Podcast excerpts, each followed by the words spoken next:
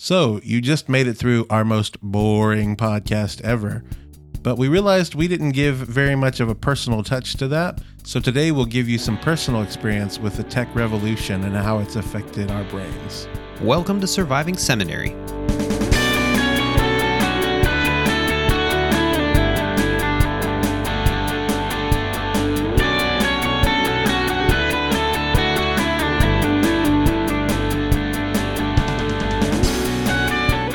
Welcome, all. So, I just wanted to start out with my own personal story. We talked on the last podcast about how tech is kind of pushing out our ability to be bored, and we're almost treating boredom as if it's an evil thing. But really, that's not the case, is it? No, we need boredom to be creative. And I'm also kind of combining this with another book that I've just read called Digital Minimalism by Cal Newport um, author of Deep Work. So I'll be combining some of that uh, in this episode to give a little bit of my own personal uh, testimony, if you will, of how tech has influenced me. So around 2002 to 2005, I was doing my undergraduate uh, work.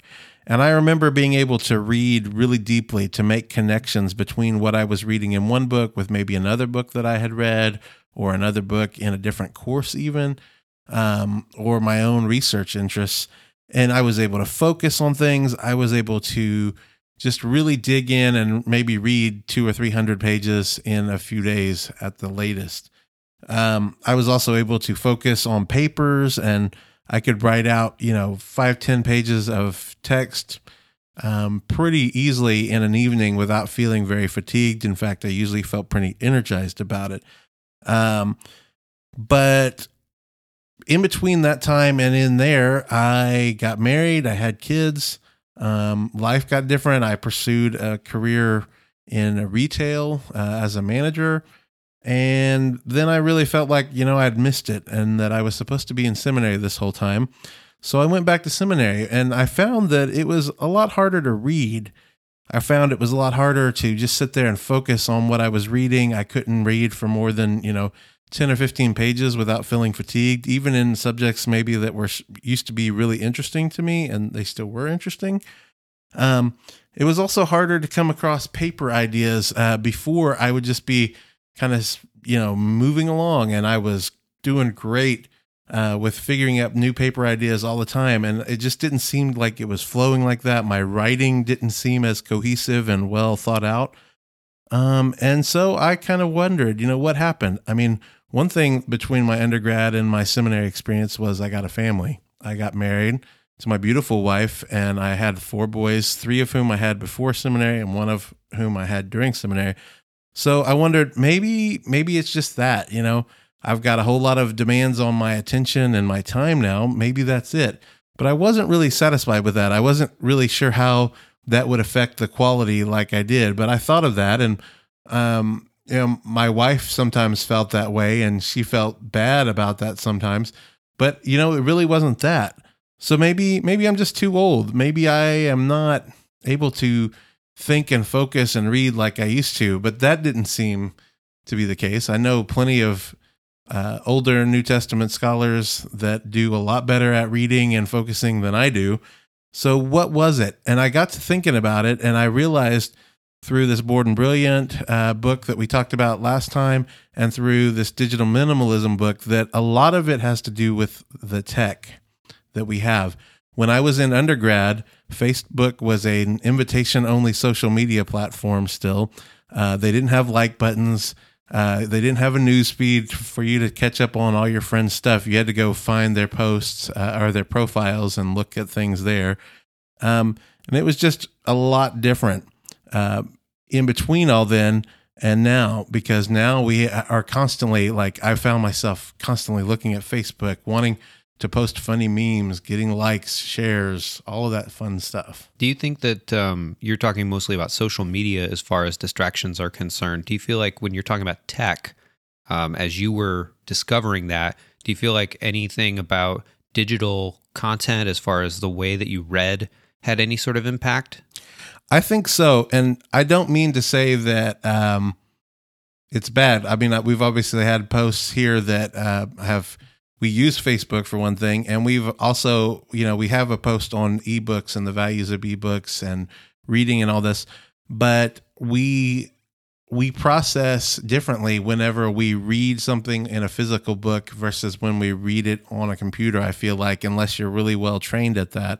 Um, with a computer and our way of using the internet, we kind of hit jump around from one thing to another, and it's hard to really digest uh, those kinds of things.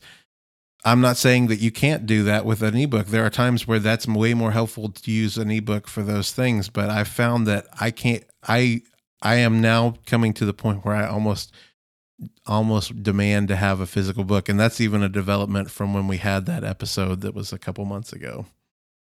But I don't mean to say that we need to be Luddites and uh, don't use tech at all for anything. We we use tech ourselves, and we just need to be able. And that's the argument of Cal Newport's digital minimalism is that we need to be careful to use the technology in ways that is most beneficial for us. It's also Manush Zomorodi's argument that tech is not a bad thing in and of itself. It mm-hmm. just has to be used wisely. So okay, now that you've shared a little bit of your personal experience, um, I suppose I can share a little bit of mine. Uh, I feel like my time in which I've been passionate about my education has only begun since after college. Mm. Um, I undergrad, I should say. That feels like another universe away from me right now, um, for a lot of different reasons. Where I was spiritually and where I was as far as my commitment to being a student. Mm. When I became a Christian, one of the things that happened was my commitment to study and ultimately to being a student as I came to seminary, it shot through the roof. I mean, relative to where I was. Mm-hmm. So I can't say that I thought about a lot of those things when I was in undergrad. Um, I was in undergrad around um, somewhere around the same range where you were. Mm-hmm. Um, and I remember Facebook when it began and how different it was then and how it is now. And I wasn't a social media fanatic or anything, but I was probably more interested in Facebook half the time than I was in in stuff related to my coursework. So mm-hmm. tisk tisk on me for, for, on early me for all of that. But um, I mean, I will say that these days uh, it hasn't gotten any easier for me in spite of how much better of a student I feel like I am. I feel like the distractions are are huge, mm-hmm. and um, everything that Zomorodi talks about in her book about feeling like you can't focus and feeling like, and and you already said yourself, reading a certain small number of pages and then all of a sudden feeling like you've got to check your phone or you've mm-hmm. got to check on that email yep. or on Facebook.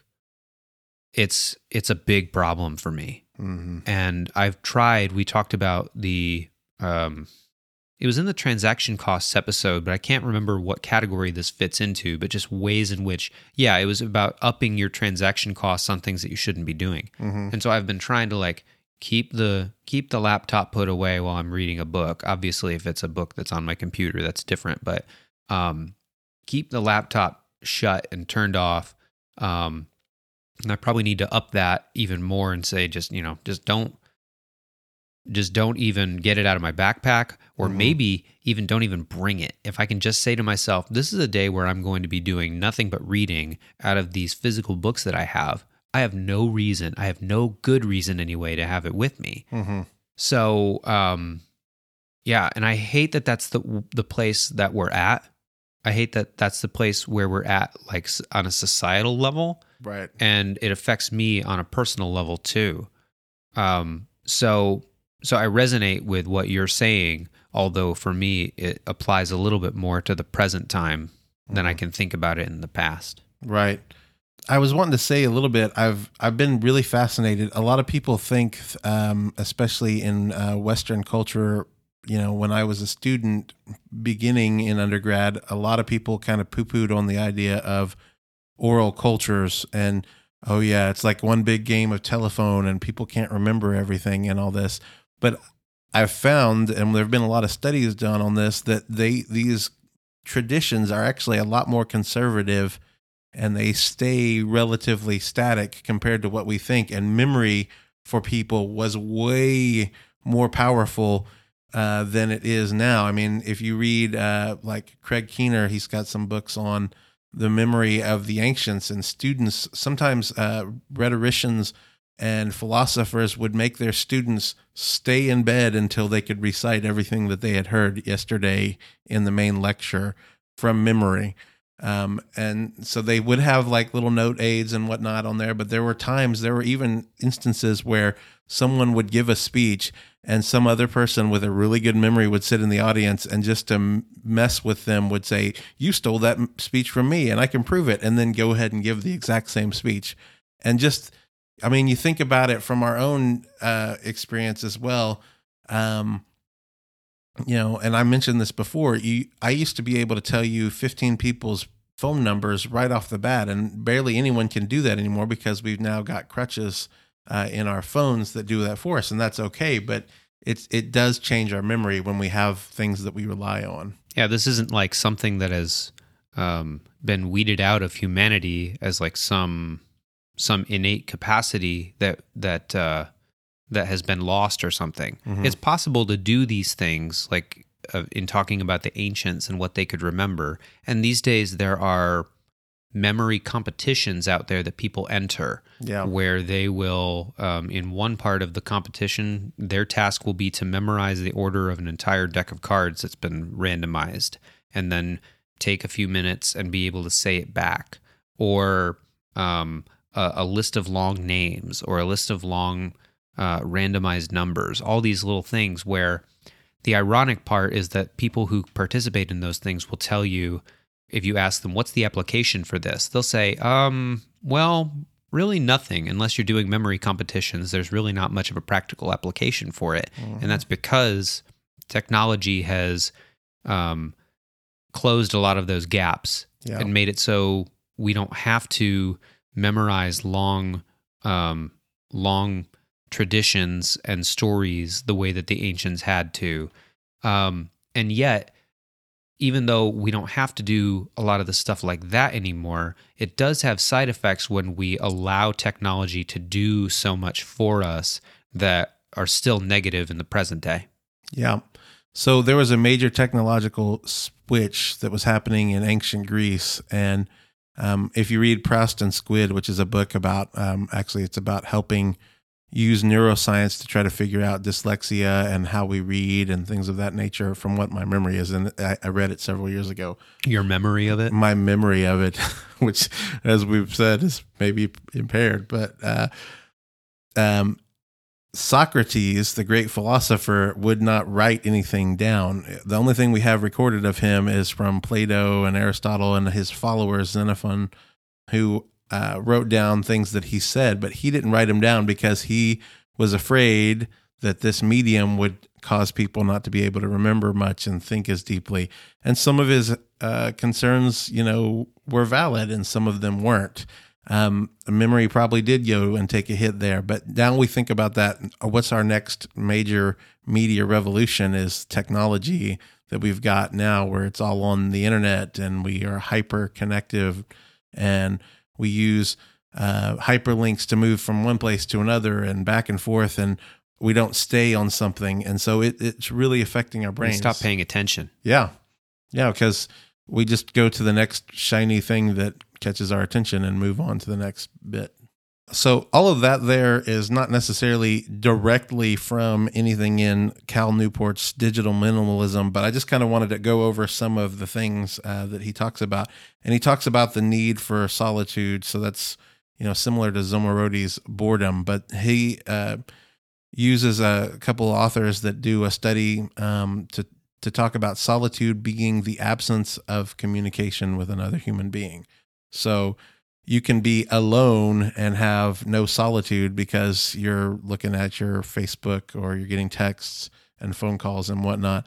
Or you can be in a crowded room and have solitude because you are f- focused out of talking to any particular person or whatnot on there.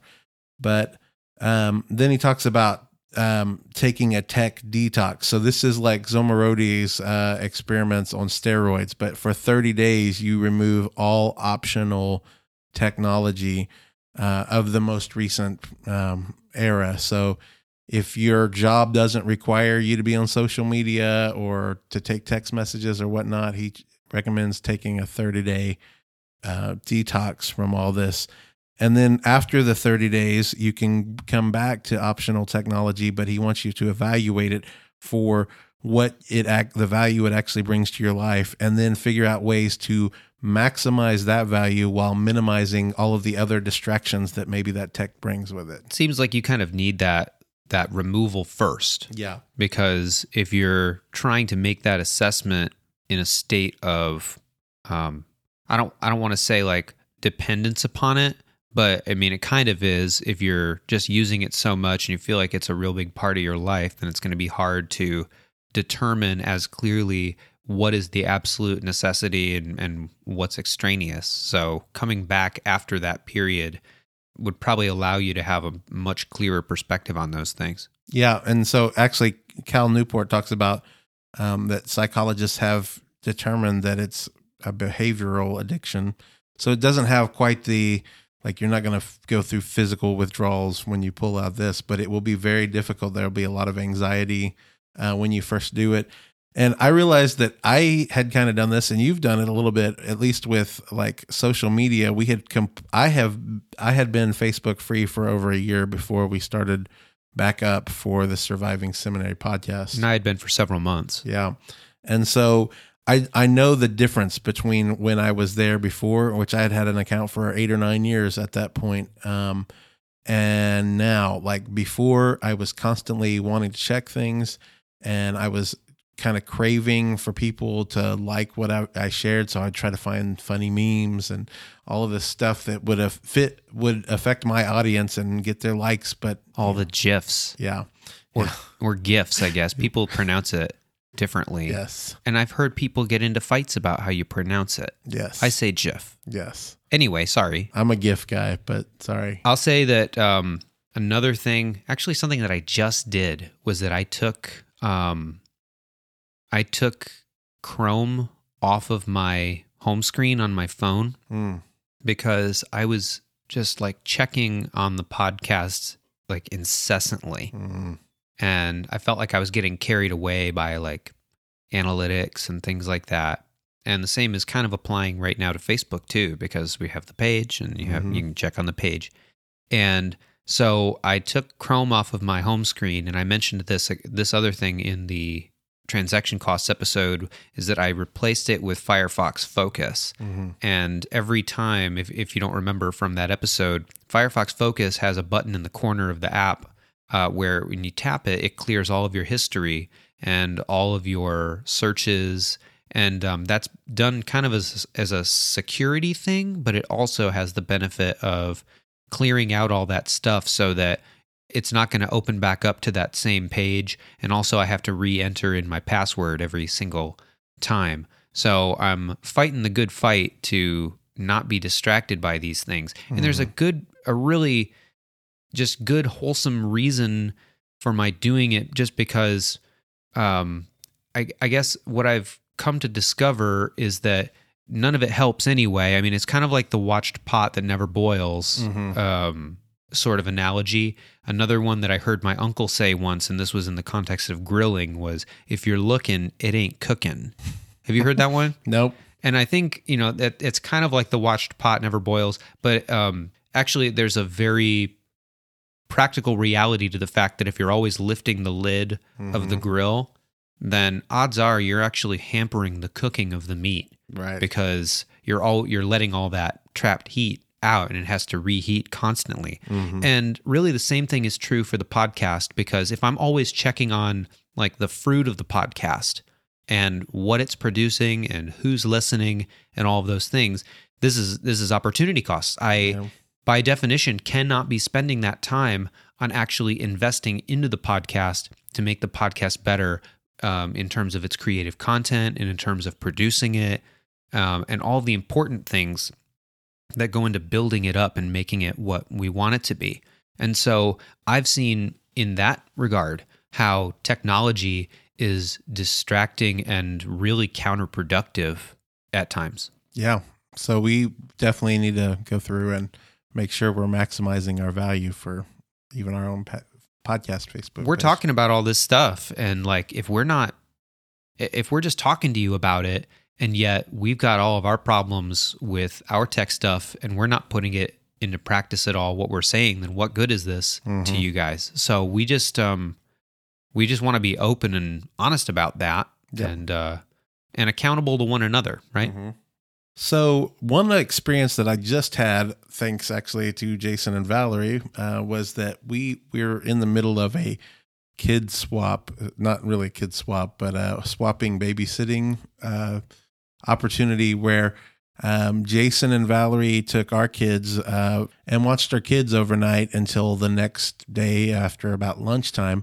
And we went out to a place here in Kentucky called Shaker Village, um, which the Shakers are a group that's similar to the Quakers um, in that they shook and danced back in the day. They did not uh, believe in um, marriage or reproduction uh, and whatnot. So nobody ever was born into the community. They just had to have converts, and eventually all of those people. Um, that seems like a uh, real sign of a of a truly believing apocalyptic community yeah, like if they're fully convinced that the that the end of days is here then that's going to reduce that drive to to reproduce and to have families yes yeah. And I don't know a whole lot about Shaker beliefs, um, whether that was what was driving it or whatnot.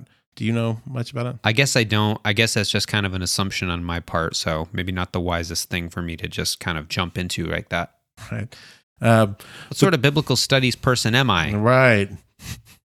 No, but the point is they have all these really cool houses from like several hundred years ago and they've modernized them. There's like a TV in your room and all this, but it's pretty sparse. Um the uh yeah, I kept going and there's an authentic shaker AC unit sitting outside burring like that. yeah, it's definitely uh been modernized a little bit, but it's still pretty Spartan um and the TV is in a cabinet. And you know, when we got there, we were just so tired. Uh, we actually took a nap, but I had like two or three hours of just like no no TV. I did. I had accidentally left my phone in the bathroom at the house, so I had no t- uh, phone on that, which that was fine, and that really didn't present any kind of a crisis. So I just sat there, and I had brought a book. I read through most of a book and determined how well it would or wouldn't help me in my comprehensive exams coming up. And I spent a lot of time just kind of listening and watching people walk by outside our room and thinking about what it must have been like to be a shaker. And it was just a really relaxing, rejuvenating time the entire trip. And I felt energized. I felt confident about where I'm going to go with my exams and all that to say that break from technology was essential to my life. So, getting into that, so that's a practical experience that we had, but what are some other practical experiences that um, maybe we can use to help our seminary life? And one thing, like I said, I, I, I took some physical books with me on that trip. And so I think we need to continue to develop that ability to just sit with a text and read in a di- distraction free environment. I, I found I was comprehending a lot better. I was doing a lot better. I it was sparking more ideas than it had in a long time just sitting there reading those things. One thing that's more practical about that as well is I am finding writing down things in a notepad and paper is actually better. I thought at one point that, you know, doing a computer would be easier, but there's just a lot of things about that. One, you've got that all that temptation to get on to Facebook or whatnot. And then you've got the fact that your transaction costs are going up because you're switching from reading to typing in your computer and then back to reading and whatnot. And yeah, you have a little bit of that when you're writing down, but it's a lot easier to write like a short little note that kind of summarizes your thoughts or whatnot than it is to get in a computer where you're interested in typing up something big. I also wonder about what the, um, I guess the kinesthetic difference is between writing something down in a book versus typing something about a book on your computer. Mhm. If there's any sort of sensory benefit, um, and I guess, uh, frankly, I imagine there's the possibility that either one could have particular benefit for one over another. However, you are engaging that more basic for us today in these days uh, and earlier developed r- handwriting Right. um, in what you're in what you're taking down. Yeah, and I think part of it, like uh, Cal Newport, actually talks about how he writes down um, things that come to him, goals and whatnot, in his uh, notepads, and he says this statement, which is true for me, is that he doesn't really usually have to review it very much because the act of writing is what kind of helps set it down in his brain and in his memory. And I think part of that is the fact that, you know, if you're typing, you have a, a, bit of muscle memory that's developed. So you don't actually have to think about the fact that you are typing this out. So it's almost like the only thing you've got is your fleeting thought and it's coming out on the page faster than your body can process it. Whereas when you're writing it out, you're having to write it out, you're looking at yourself writing it and whatnot. So it's just engaging a lot more features and slowing the process down. I've heard about studies where they um, tested the recall ability of students who took notes via typing versus students who took notes via pen and paper. Mm-hmm. And um, the tendency in typing is to type out more verbatim because you have the capacity to type quickly and do that mm-hmm. to a certain degree. Whereas if you are um, writing it down, you have to conceptualize it more because you probably don't have time to write it all out at the pace that the instructor is speaking. And so you have to reword it, you have to put it into your own thoughts and process it a little bit more. So that can be a useful um, tool as you go back and review because you're going to remember it in a different way. Yeah. Um, one book that, if you want a reference about this, uh, is Charles Duhigg's Smarter, Faster, Better. And he talks about um, this particular public school that was failing, and they were giving them all the tech. They were giving them tablets and computers and all this, and then they they said, you know what, we're going to take a dumbed down approach. We're going to go back to papers and pencils, and then that school as a whole, because they required it of their teachers, they required it of their students. They did a whole lot better um, in test scores because they were having to slow down the inflow of information. And that's the thing. We have so much information, our brain is just going. And if you slow down, then like you said, you are having to summarize. You're having to think about it in your own terms of your experience that will help you to. You just write that word of like that reminds me of the time I got bit by a dog or something like that, and then it's fused a lot more in your memory that way than it is if I'm just writing out what the teacher says.